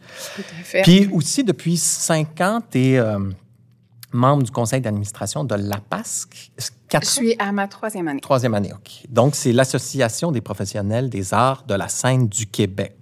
C'est une association qui défend, euh, qui représente les concepteurs, qui défend les droits et conditions de travail hein, de tous les concepteurs, donc costumes, décors, son, euh, maquillage, etc. Euh, tu es aussi une fidèle collaboratrice de plusieurs metteurs en scène. euh, on pourrait nommer, par exemple, Catherine Vidal, Olivier Oui. Chouanière, le projet Bocal aussi, qui, qui ont, qui ont fait plusieurs spectacles ici. Moi-même, on a eu la chance de travailler euh, souvent ensemble. En effet. J'ai. C'est drôle parce que j'ai euh, euh, en mémoire encore tes, tes costumes que tu avais créés pour l'Idio au TNM. Je ne sais pas si vous aviez vu ce spectacle-là monté par Catherine Vidal il y a deux ans, trois ans. Ben, il faut toujours rajouter une coupe d'années, mais c'était. On- le temps est un peu Ah ouais. insaisissable en ce moment, surtout. Mais Oui, c'est tu sais, ça. je, je trouvais qu'il y avait tellement une grande liberté dans ta proposition, une folie. C'était jouissif de regarder, mais toute la production aussi. Mais puis d'ailleurs, ce que je trouve souvent quand je vois ce que tu fais, c'est et pour avoir travaillé avec toi aussi, c'est à quel point tu t'inscris avec sensibilité dans la ligne artistique du metteur en scène, de la production. Tu la pousses, mais sans jamais vouloir, comment dire, te, te mettre de l'avant, disons, mais tu sais comment servir et aller toujours un petit peu plus, plus loin dans la proposition artistique. euh. Ça me fait plaisir d'entendre ça. Et entre autres, tu as été la conceptrice de costumes. Je finis mon laïus, puis après ça, je te passerai la parole, mais de, de, cette, de ce spectacle qu'Olivier Chouanière euh, a mis en scène à Espace Go euh, qui s'appelle Manifeste de la jeune fille. Tu as fait une conception de costume, on pourrait appeler ça olympique. Ah, je ne sais pas comment le dire, mais ceux qui l'ont pas vu, il y avait quoi? Sept personnages, 10, euh, 12 tableaux? Tu- euh, une Oui, de costumes par, euh, Par par, personnage. acteur, par personnage. Euh, C'est ça. Ben, en fait, c'est une multitude de personnages. Oui. On peut pas dire que c'est vraiment le même euh, Disons, personnage. comme le long. conceptrice, là, comment, comment tu t'es sentie? Parce que Je trouvais ça intéressant de, de rentrer un peu dans la discussion de, sur le métier de concepteur par ce, ce- cette extravagance-là de hey, quand il t'a parlé, Olivier, puis quand il t'a parlé de son concept, en fait, t'as partagé. Comment tu t'es senti? Tu t'es, tu, t'as- tu- ben, t'es assez calme? Dans la vie, dans ta manière de, de, Je pense que oui. Oui, c'est ça. Hein? Tu n'as pas paniqué, ça t'a pas fait. euh, Ah non, c'est des projets stimulants. C'est C'est-à-dire que lorsqu'il y a une place particulière pour le costume, c'est des projets qui sont très euh, euh, enchanteurs pour euh, un- une conceptrice comme moi. Tu cherches ça, ces défis-là. C'est-à-dire que j'embrasse ces Oui. défis-là lorsque j'en ai l'occasion. Mais je pense que c'est important de dire qu'Olivier, c'est un, un créateur, il vient des arts visuels pour commencer. Donc, no- notre langage commun est propice à une facture visuelle forte parce qu'on a beaucoup de lexiques euh, euh, en commun. On, on aime élaborer des lexiques visuels ensemble et il a toujours une attention particulière pour la forme. On a beaucoup d'expériences ensemble aussi, donc je peux recevoir une, euh, un synopsis d'Olivier et travailler de mon côté pendant un certain temps, alors qu'il est toujours à l'écriture de ses projets. OK. Et j'aime faire des laboratoires de costumes aussi avec lui. Donc ça, c'est une démarche que j'ai initiée surtout en collaboration avec lui, que je fais avec d'autres, mais avec lui, on prend une, une bonne part euh, des répétitions pour ce type de processus dans des projets qui euh, ont recours à du costume, surtout. Qu'est-ce que ça veut dire, un laboratoire de costume? C'est la première fois que j'entends ça. Mais je vais arriver avec de la matière, donc plusieurs vêtements, puis là, on va essayer différentes hypothèses avant même de créer une ligne directrice pour les costumes. Dans le cas de Manifeste de la jeune fille, notre laboratoire de costumes, il tournait autour de l'idée de euh, la transformation. Donc, comment on peut passer d'un costume à un autre? Et c'est avec la matière et des acteurs qu'on a fait notre première recherche et qu'on a élaboré comment on pourrait arriver à une dramaturgie conjointe sur le costume. Wow. Ça ne doit pas arriver très souvent, là, ce, ce que tu me nous Mais l'occasion est assez rare. Ouais, c'est ça. C'est-à-dire que ça me prend un créateur qui, euh, d'une part, a un projet qui s'inscrit dans ce type de démarche, Mm. mais qui a aussi envie d'allouer du temps Mm-hmm. de répétition à quelque chose de très, très formel. Ouais. Mhm. Ben, non, mais j'allais dire, ça fait presque 20 ans, donc, que tu fais ça. Comment euh, ton métier s'est transformé dans ces années-là? C'est quoi le, le- que tu observes? Mais mon métier s'est transformé à, à la mesure de mes expériences, c'est-à-dire que moi, je me suis transformée dans ce métier. J'ai commencé comme assistante, donc j'ai fait beaucoup, beaucoup d'observations au départ. Et maintenant, je travaille avec beaucoup de collaborateurs aussi finissants, donc je transmets de l'information. Euh, il y a...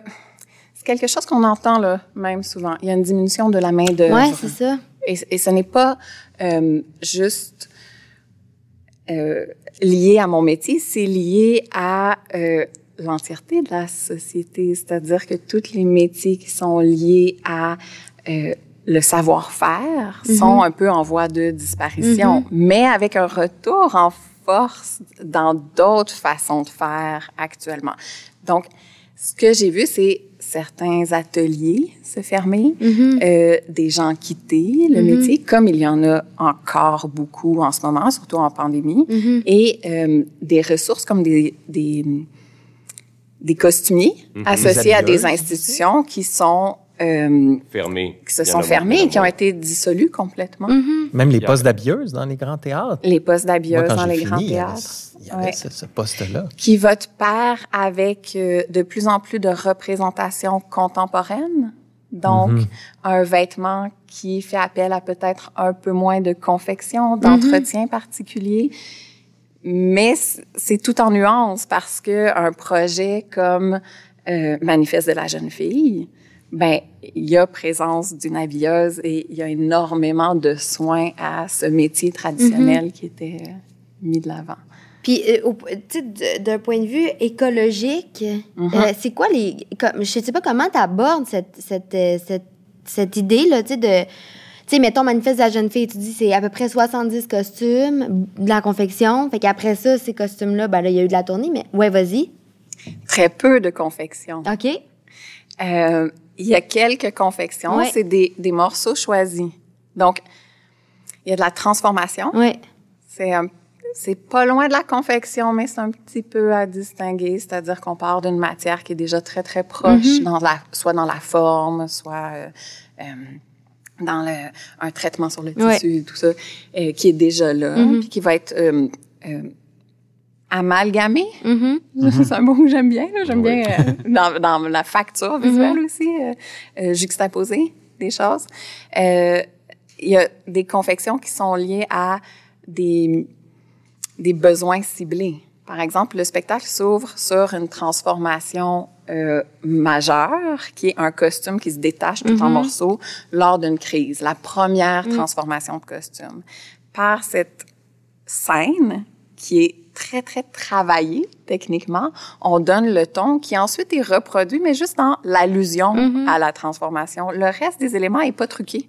Il y a que ce costume-là qui est truqué. Mais parce qu'on est passé par une tout approche très spectaculaire, on, on a créé un premier effet qui nous suit un peu tout le long du spectacle. Ta question, elle est large. Donc, l'aspect écologique, c'est une, c'est une question très importante actuellement, Mhm. mais depuis longtemps aussi. C'est-à-dire qu'elle est beaucoup mise de l'avant en ce moment avec euh, l'apparition d'écocéno, par exemple. C'est ça, oui, c'est ça. Ecocéno, tu peux-tu juste nous, nous expliquer euh, ce que c'est? Ecocéno, c'est un organisme qui a été fondé par euh, quatre femmes. Je pense que c'est important de le dire. Les femmes sont vraiment à l'avant des euh, projets éco-responsables de manière assez générale. C'est des femmes aussi qui ont fondé le, majoritairement qui ont fondé le festival Zéro déchet à Montréal. C'est des femmes majoritairement qui euh, gèrent encore les organismes. On peut les nommer. Anne-Catherine Lebeau, Jasmine Catudal Isabelle Brodeur. et Geneviève Levasseur. Oui. Fait que c'est un, un aspect très important que qu'on sent aussi là, dans, dans beaucoup de théâtres, ce- cette idée-là de, dès le départ d'une conception, d'essayer de travailler avec cette vision-là du, du- ben, de l'écologie, donc le recyclage, euh, trouver des matériaux qui, qui, qui- ailleurs, euh, de pas euh, de, de- ben, d'être éco-responsable en fait. C'est un- c'est tout un défi quand même. C'est de multiples défis et on peut les embrasser à euh, différentes échelles. C'est-à-dire que penser que notre pratique serait entièrement éco-responsable la minute où on veut entamer Mm. une Ah oui, démarche éco-responsable serait un leurre. Absolument, Ouais, ben oui. ça. Donc, on peut y aller selon euh, nos ressources. Il y a une formation qui se donne sur l'éco-responsabilité et l'éco-conception et j'encourage tout le monde à la suivre. L'éco-responsabilité en théâtre est beaucoup associée au métier de concepteur, conceptrice, au- à ce qui est la conception. Vous avez le fardeau. Ouais. Ben, c'est un peu ça. C'est-à-dire que vu que c'est associé à euh, notre savoir-faire, ben, on, on pense que euh, c'est de la responsabilité, peut-être, naïvement, du, des concepteurs, alors que c'est une vision commune Ben entre oui. la direction artistique, la Ben mise oui. en Ben scène oui. et la Ben oui. Conception qui permet une démarche éco-responsable. C'est-à-dire que si j'apporte une idée, j'amène une idée qui, elle, euh, euh, demande certains compromis pour embrasser une démarche éco-responsable, il faut que ça fasse euh, l'intérêt, l'affaire du metteur en scène. Ouais. Ben oui. Sinon, ben, c'est d'autant plus de travail pour une certaine part des, des euh, collaborateurs. Ça commence même euh, au niveau des directions artistiques des théâtres. là. Tu sais, je- je- je- J'en suis même conscient aussi. C'est des questions que, que je me pose. Alors, comment... C'est sûr que la formation... ça- Ouais. EcoCéno donne aussi des, euh, met en place des ressources.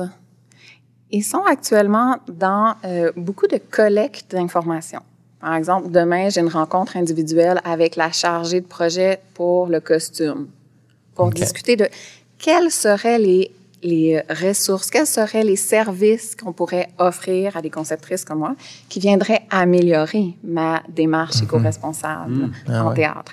Donc, ils font à la fois des premières tentatives, donc la circulation de matière, la circulation de d'éléments de décor récupérés, de matières premières aussi, donc euh, des résiduels de autant de bois que euh, d'appareils élec- électroniques. admettons. Ah, oui, OK, bien sûr. Euh, mais euh, ils font aussi des, des démarches actuellement pour du transport éco-responsable. Donc, comment ils peuvent mettre en place la circulation de nos, euh, nos décors en jumelant plusieurs euh, compagnies ensemble Ah oui, oui, oui. en- pour faire en sorte que notre empreinte carbone soit diminuée Mhm. Mais en travaillant de façon plus collective. une des parties de la solution, me semble, viendrait du fait de, de en fait, que les, les institutions travaillent ensemble ou en tout cas se regroupent. Si on fait juste penser à récupération de décors, Ouais. euh, le plus on est capable de mettre les ressources en commun, probablement le, le, le mieux Oui. ça va devenir, le plus ça va devenir fonctionnel. Oui. Et ça fait en sorte que ça peut euh, améliorer les conditions de travail de façon générale. C'est-à-dire, lorsque euh, j'entame une, une production, j'ai ma conception, puis je veux, par exemple, une machine à neige. Mais le fait d'avoir à appeler tous les théâtres pour essayer de trouver Ouais. qui en a une responsable, m- plutôt que aller vers une ressourcerie qui serait commune, devient à la fois euh, une tâche pour moi, mais un ensemble de travailleurs, c'est-à-dire la personne qui reçoit mon téléphone et qui doit gérer le fait que non, ce n'est pas disponible. Alors que si c'était mis dans un système commun, ben, on viendrait faciliter tous ces aspects-là. Ce qui fait à quel point, pour l'instant, les, les institutions, appelons-les comme ça, les gros théâtres, vous soutiennent dans ces démarches-là pour l'instant? Pourquoi ta question juste sur les gros théâtres? Ben, je veux dire n'importe quel théâtre, mais parce que Ben, pour les moi, les, les- théâtres, les théâtres qui ont plus de ressources? Mais tu, tu penserais pas, Simon, que les, les petites compagnies seraient tout aussi... euh, Ben, c'est parce que moi, j'aime à penser que, en général, ceux qui ont le plus de moyens devraient être les moteurs Ben, des, de- des- des ben changements. Ouais. devrait Ah. initier. Pas toi, euh, Laurier? Alors, c'était Laurier Rajotte, notre réalisateur. bonjour. Je me mettrai pas à trop parler, mais moi, je trouve que c'est tout le monde à son échelle puis à sa façon. Si on attend juste d'être dans un gros théâtre pour agir, je suis pas certain. Petite compagnie qui n'a pas, qui, qui a pas les moyens d'embaucher même euh, un, un ou une, un concepteur ou une conceptrice par poste. Mais euh, ils ont les moyens d'y réfléchir. Ben, Ben ah, oui. le, le soutien. Comment, va- est-ce que- comment, Hélène, comment qu'est-ce il que tu penses? Hélène, Est-ce qu'est-ce que t'en penses? Hélène, notre invitée? Tu as Oui. du CEP ou bien euh, aux petites C'est-à-dire compagnies? que la question n'est pas euh, qui ou est-ce que on devrait entamer une démarche éco-responsable, mais plutôt quelle est la démarche éco-responsable que je peux embrasser à la mesure de mes moyens actuels? Oui. Donc, peu importe qui nous sommes, peu importe quelles sont nos ressources, individuellement, on arrive d'endroits différents. Donc, je fais peut-être la réponse à ta question. Personnellement, j'utilise la matière usagée depuis toujours par intérêt Oui, c'est ça. par culture, par euh, euh, éducation. Mhm. Donc, ce n'est pas nouveau. Je pars pas du même endroit que Ouais. quelqu'un qui a toujours acheté du neuf. Mm. Je n'ai pas les mêmes aspirations, Mhm. comme je n'ai pas les mêmes ressources, les mêmes habitudes de vie. Qu'est-ce qui est le plus difficile à changer? Je pense que ce sont les habitudes. Ouais. C'est où je vais procéder, de Ouais. quelle façon. Une fois que ça est acquis, une fois que c'est compris, c'est assez simple à mettre en place. Quand la pandémie a frappé, Oui. tu t'en allais faire un gros spectacle au Cirque du Soleil. Oui, ben j'étais en, plein cœur d'un gros spectacle. C'est ça, t'avais-. Ta conception était déjà avancée, était déjà présentée. Je venais mais- de remettre mes maquettes finales. OK. Est-ce que cet aspect-là est co-responsable? Est-ce que tu sentais... Est-ce que tu as pu l'amener avec toi? T'as-tu... euh, à quel niveau, on dirait? Comment tu t'es senti par rapport à ça? Parce que c'est comme un... Est-ce que c'est un passage obligé, sous question, de con- comme concepteur? Je- J'en ai vu passer, puis à un moment donné, après plusieurs années, de faire « Ah, ben là, le cirque m'appelle. Comment toi. Puis, je peux comprendre, c'est sûr qu'il y a. C'est un défi euh, incroyable. Puis il y a des moyens. Mais mon, mon attachement au théâtre local est très, très fort. Donc, lorsque j'ai reçu cet appel, les arguments étaient euh, favorables à mon acceptation parce qu'ils représentaient un défi emballant. Oui, oui, c'est ça. Ouais. Donc, ce qui m'a intéressé, c'était euh, la rencontre de metteurs en scène italiens. Mhm. Ensuite de ça, le fait d'avoir accès à des ateliers avec des techniciens, Hum. Ben avec des gens euh, experts dans une main d'œuvre que je n'avais jamais connus. Ben oui, c'est Mais sûr. je les connaîtrai jamais. Ça va jamais avoir lieu? Ben non. Et Ça a été complètement annulé? ça a été complètement annulé. et ça n'aura plus jamais lieu de la même façon. Donc, qu'est-ce que j'ai vu tout au long de ma carrière? C'est la dissolution des ateliers et ça s'est passé devant moi. Ça Ah. s'est disparu sous Au mes yeux au moment où j'allais entrer en création. Au moment où je venais de voir les, les premières impressions textiles pour les tests euh, en relation avec mes maquettes, au moment où je venais de voir les premières toiles de sérigraphie.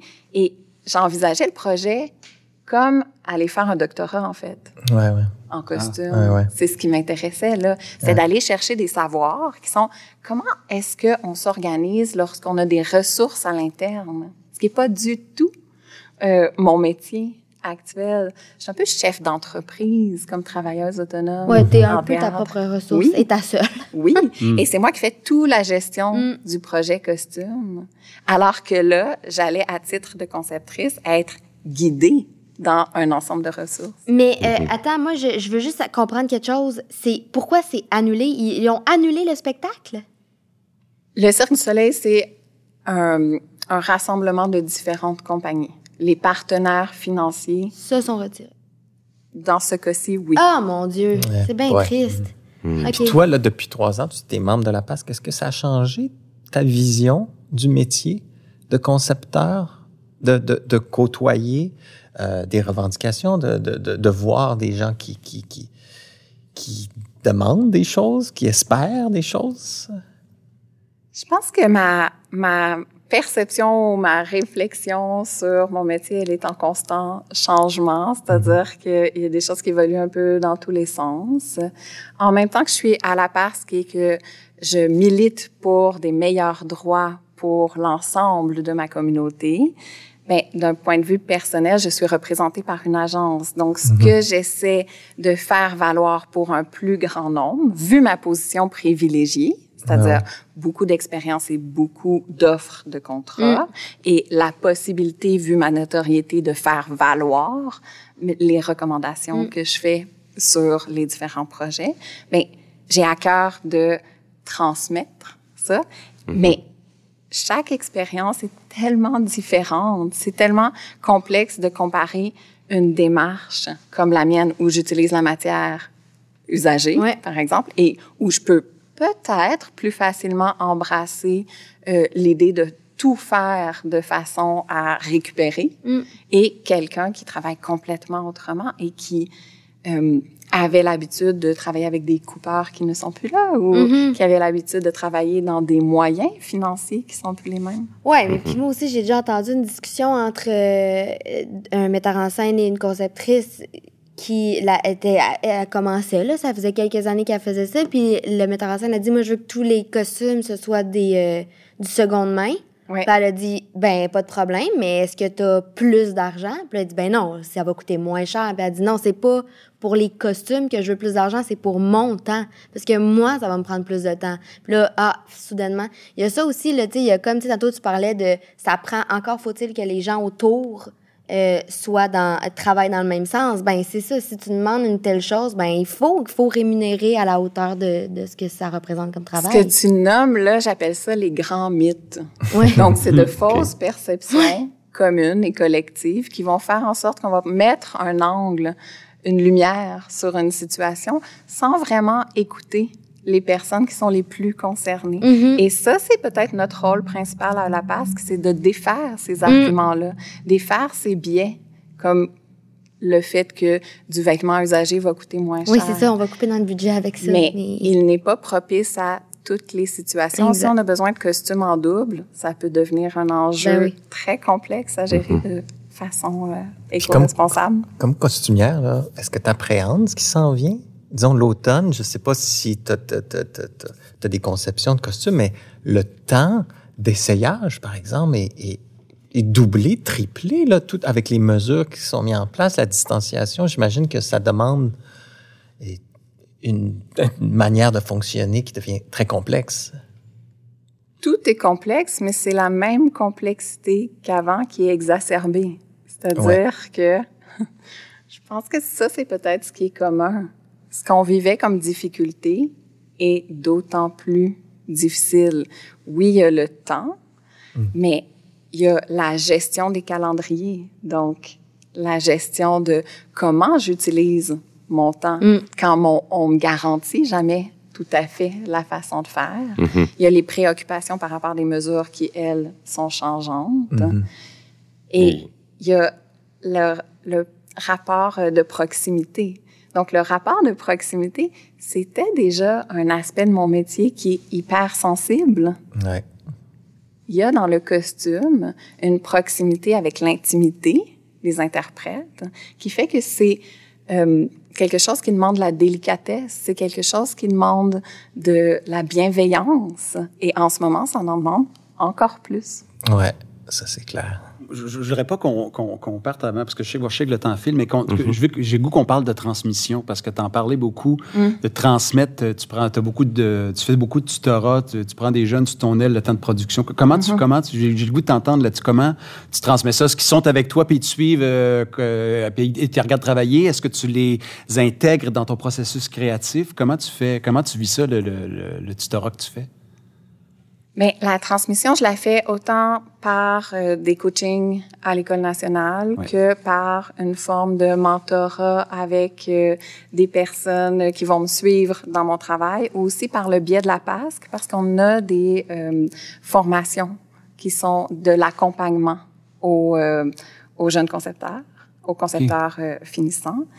Et aussi, je donne une formation de gestion de projet et de carrière Oh, OK. où j'ai des participantes, je n'ai eu que des participantes cette Ah oui, année, OK. euh, qui euh, sont à différentes euh, euh, étapes de leur carrière. J'ai autant des personnes finissantes que j'ai des personnes qui ont plus de métiers, des personnes qui sortaient du Cirque du Soleil, entre Ah oui. autres, euh, cette année, et qui, là, arrivent dans un autre euh,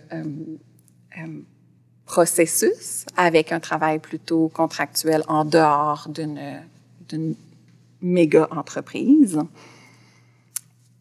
Ça dépend de chacun, chacune, parce que il y a une partie de moi qui doit s'adapter à ce qu'ils viennent chercher, qui ils sont et leur disponibilité. Hmm. Je pense que j'ai à cœur que ça soit toujours très collectif. Donc, euh, dans ma méthodologie, j'attends plutôt la disponibilité de euh, mes collaboratrices, mes collaborateurs en début de semaine. Et selon ce qu'ils ont comme disponibilité, ben, je vais les insérer dans ma semaine ou leur donner une liste de tâches en fonction de ce qu'ils peuvent offrir et ce qui, là où ils peuvent m'accompagner. Donc, je le vois un petit peu à l'inverse que qu'est-ce que je vais comme pouvoir clairement transmettre que comment on va pouvoir collaborer ensemble et on va se transmettre des choses. Ça va dans les deux sens. Tu adaptes toujours ton accompagnement, finalement, Ouais. selon les gens avec qui tu travailles. Et t'es une magicienne de la gestion du temps, j'imagine, euh, dans cette optique-là. Là. Parce que je t'ai vu travailler avec les, les, Mhm. les jeunes que, que, que tu accompagnes. C'est toujours formidable. Tu sais. Puis c'est, Très fluide. c'est, c'est précieux, je pense, pour eux. Parce que après, moi, j'en ai appelé des gens euh, qui, qui- que tu accompagnais. Puis c'est, comme une validation. De, ah, Colin, je l'ai vu travailler avec Hélène. Comme tu dis, c'est très organique. Ils sont très... Ils, ils se sentent accompagnés. Tu sais. Mais je pense qu'on a une responsabilité envers les gens qui intègrent notre milieu. Je pense qu'on se doit de les accueillir et de leur donner tous les outils nécessaires à une bonne compréhension de la structure de notre métier, des attentes qu'ont les théâtres selon les différents endroits et des ressources qu'ils ont à leur portée et du fait que leurs limites doivent être mentionnées de façon transparente pour qu'ils puissent bien évoluer dans ce métier. Donc, c'est en étant à l'écoute de leurs limites aussi qu'on est à même de mieux les intégrer et les accompagner. Euh, Merci. eh, J'avais une petite dernière question, mais je pense qu'on est. euh, mais on verra, peut-être qu'on fait un loop. En fait, j'étais curieux parce que tu, tu es conceptrice principalement de costumes, Oui. mais tu fais aussi de la scéno. Tu, ferais de la scéno. Est-ce que tu voudrais en faire plus? Est-ce que. Est-ce que, que, que- Comment ça se passe à ce niveau-là? Ben, La- euh, je réponds à ça que je fais du théâtre. J'accompagne des metteurs en scène dans leur création théâtrale ou de la danse ou de l'opéra ou une mixité entre ces différentes choses-là. Le costume est lié à mes aptitudes, à mes affinités, à mes facilités. Mais ce que je veux, dans le fond, c'est faire du théâtre. Formidable. Ben, Voilà. Merci. Merci, Hélène. Elle t'a répondu. Elle m'a répondu, bing! Hey, je- oui, je, je, je- je m'en attendais pas moins. Merci, Hélène. Merci, Merci. d'être venue à l'émission. On on n'aura jamais dit euh, est-ce que le Cirque du Soleil avait une approche éco-responsable? Ben, on, on a tendance à penser que pas tant, hein? Ça se peut-tu? On a tendance à penser qu'une une entreprise qui met un, un potentiel euh, responsable DRH dans un jet privé pour faire euh, Montréal-Las Vegas, aller-retour. euh, Ouais, mais, je, mais je suis curieux. Est-ce qu'il y avait une ouverture? Est-ce qu'il y, y- y en était où euh, par rapport à ça? L'éco-responsabilité et le Cirque du Soleil? Euh, J'ai du mal à répondre à cette question. Je sais que euh, les j'avais des collègues qui décidaient de de voyager en classe économique comme tous les autres, alors qu'ils avaient droit à une classe supérieure pour avoir une démarche plus éco-responsable. Est-ce que c'était une recommandation de la compagnie ou est-ce que c'était euh, sous base volontaire? Je ne le sais pas. Mais je pense qu'il faut pas sous-estimer que c'est sur euh, toutes les bouches. C'est-à-dire que euh, Ouais.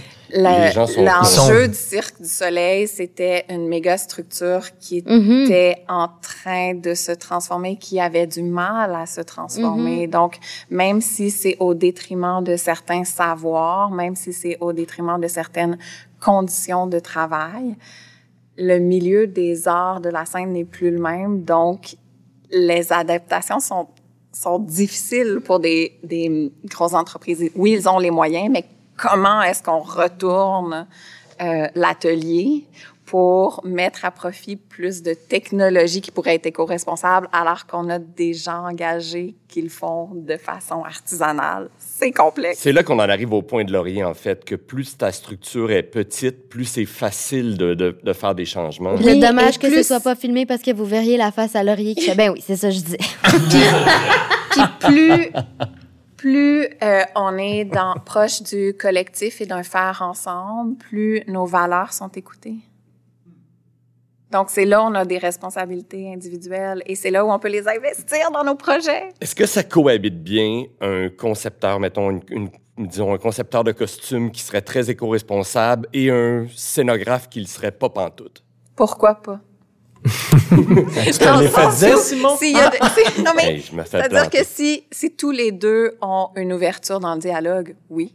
C'est-à-dire qu'on peut avoir une démarche artistique qui n'est pas euh, hmm, qui n'est pas tout à fait sur la même euh, échelle de valeur ou Ah euh, dans le même intérêt esthétique, mais quand même collaborer ensemble et, et créer un tout qui Qui peut devenir cohérent.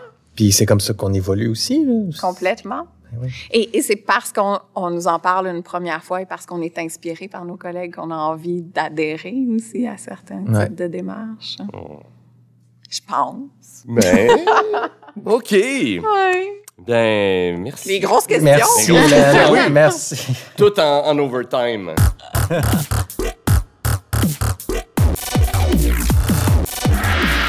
Alors, en mon nom, Simon Rousseau, et en celui de mon cercle d'initiés, Pascal Renoir-Hébert et Sébastien Rajotte, nous remercions nos invités Steve Gagnon, Martin Fauché et Hélène Wing. À la réalisation, Laurier Rajotte, une production du théâtre La Licorne, sous la direction artistique de Philippe Lambert. Au grand plaisir de vous retrouver, chers amateurs de théâtre, dans une prochaine édition. Et d'ici là, portez-vous bien.